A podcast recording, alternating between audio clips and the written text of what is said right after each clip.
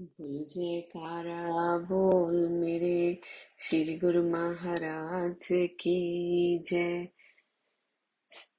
श्री श्री 108 श्री स्वामी स्वरूपानंद जी महाराज जी का जीवन। सीमा प्रांत में सत्संग। जगत के समस्त जीव जो शोक भय वियोग मोह के दुख से दुखी हो रहे थे, उनका उद्धार करने तथा उन्हें इन दुखों से छुटकारा दिलाने के लिए भव रोग विनाशक श्री सतगुरुदेव महाराज जी श्री दुसरी पाशा जी वैद बनकर शब्द रूपी औषध प्रदान करने लगे। भारत के सीमा प्रांत में जीव इन दुखों से आध्यात्मिक दुखी थे, अतः सर्वप्रथम यहाँ ही नाम रूपी आनंददायिनी संजीवनी देकर लोगों को मानसिक दुखों से छुटकारा दिलाने लगे।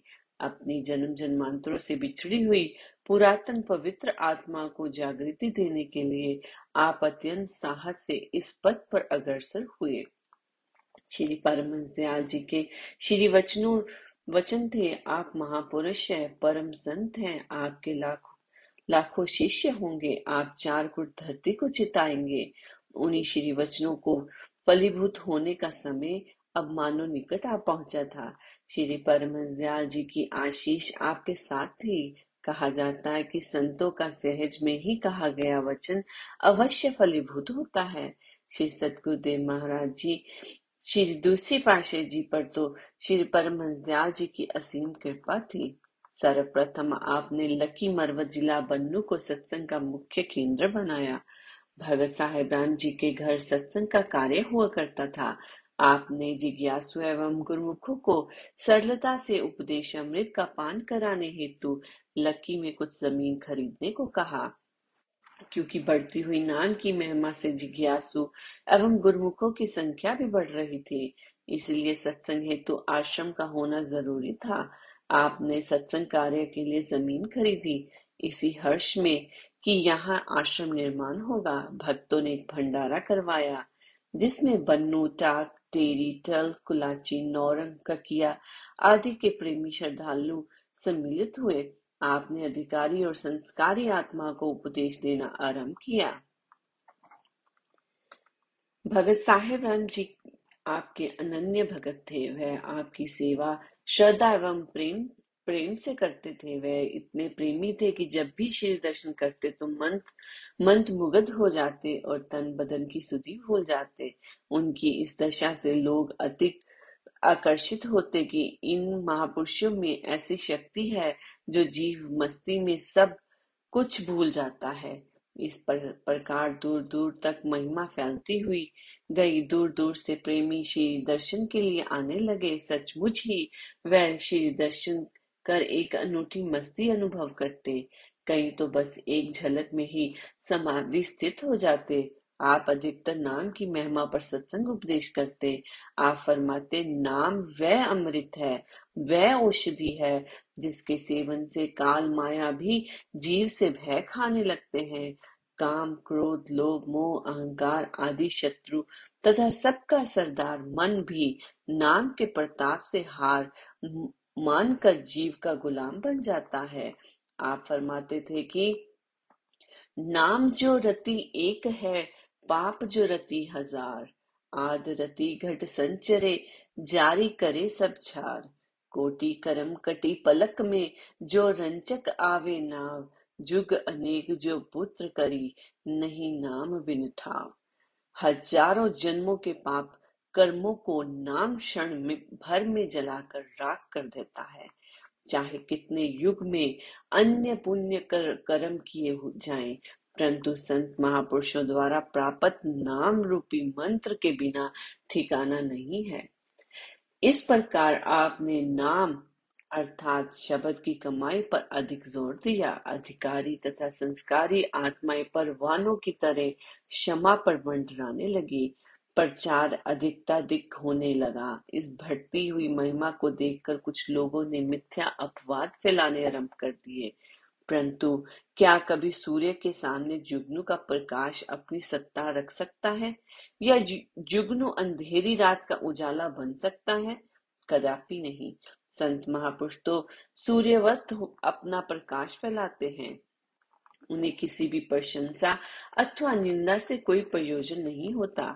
इस प्रकार आप बन्नू को हाट टेरी, कुलाची, टाक, लकी मरवत, टल, नोरक, सराय और डेरा इस्माइल लखा आदि स्थानों पर इस उपदेश धारा को अत्यधिक बहाने लगे।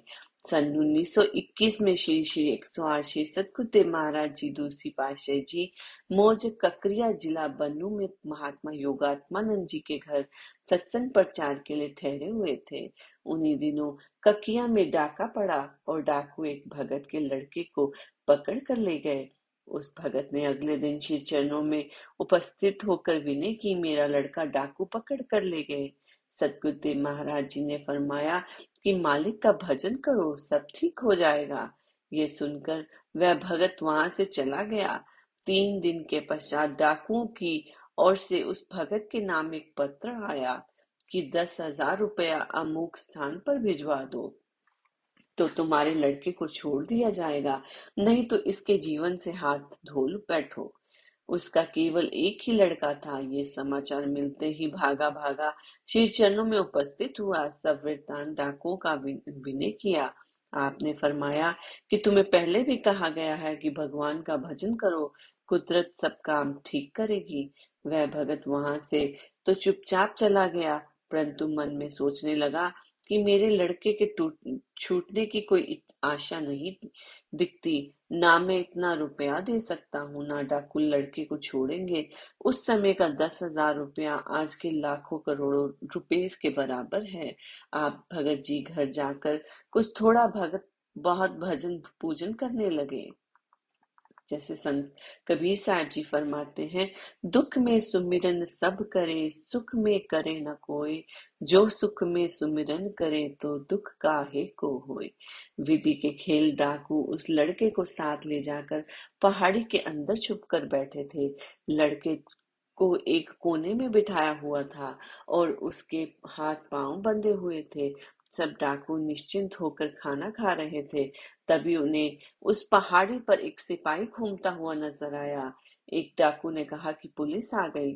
सब डाकू भोजन छोड़कर भाग खड़े हुए और लड़के को वहीं छोड़ गए। डाकुओं के भागने पर वह सिपाही नीचे उतरकर लड़के के पास आया। उससे सब हाल पूछा। लड़के ने अपना नाम, पिता का नाम, गांव का नाम सब बताया। डाकुओं का सब हाल सिपाही को सुनाया। सिपाही ने उसके हाथ पांव खोले और साथ लेकर उसके गांव के पास लड़के को छोड़ दिया। लड़के ने सिपाही को घर चलने के लिए विवश किया, परंतु सिपाही ने कहा कि मेरा काम तो तुम्हें छुड़ाने का था, सो हो गया, अब मैं जाता हूँ। उस लड़के ने घर पहुंचकर अपने पिताजी को सब बात कह सुनाई। वह भगत मन ही मन समझ गया कि श्री सतगुरुदेव जी के अतिरिक्त इस विषम परिस्थिति में कौन वहां पहुंच सकता है। अवश्य ही सतगुरुदेव महाराज जी स्वयं वहां पहुंचे होंगे। दूसरे दिन वह भगत उस लड़के को साथ लिए श्री चरणों में पहुंचा और आपको बहुत बहुत धन्यवाद कर क्षमा मांगने लगा। आपने वचन फरमाए कि अब तुम्हारा काम हो गया है, सो पहले से अधिक भजन किया करो, स्वयं करो तथा संबंधियों से भी करवाओ। भजन करने से बाहर एवं अंदर के डाकू, काम, क्रोध, लोभ, मोह, अहंकार सब डरते हैं। इसीलिए मन लगाकर अधिक भजन किया करो। जो मालिक का भजन करते हैं वह इस लोक परलोक में सुखी रहते हैं। बोल जयकारा, बोल मेरे श्री गुरु महाराज की जय।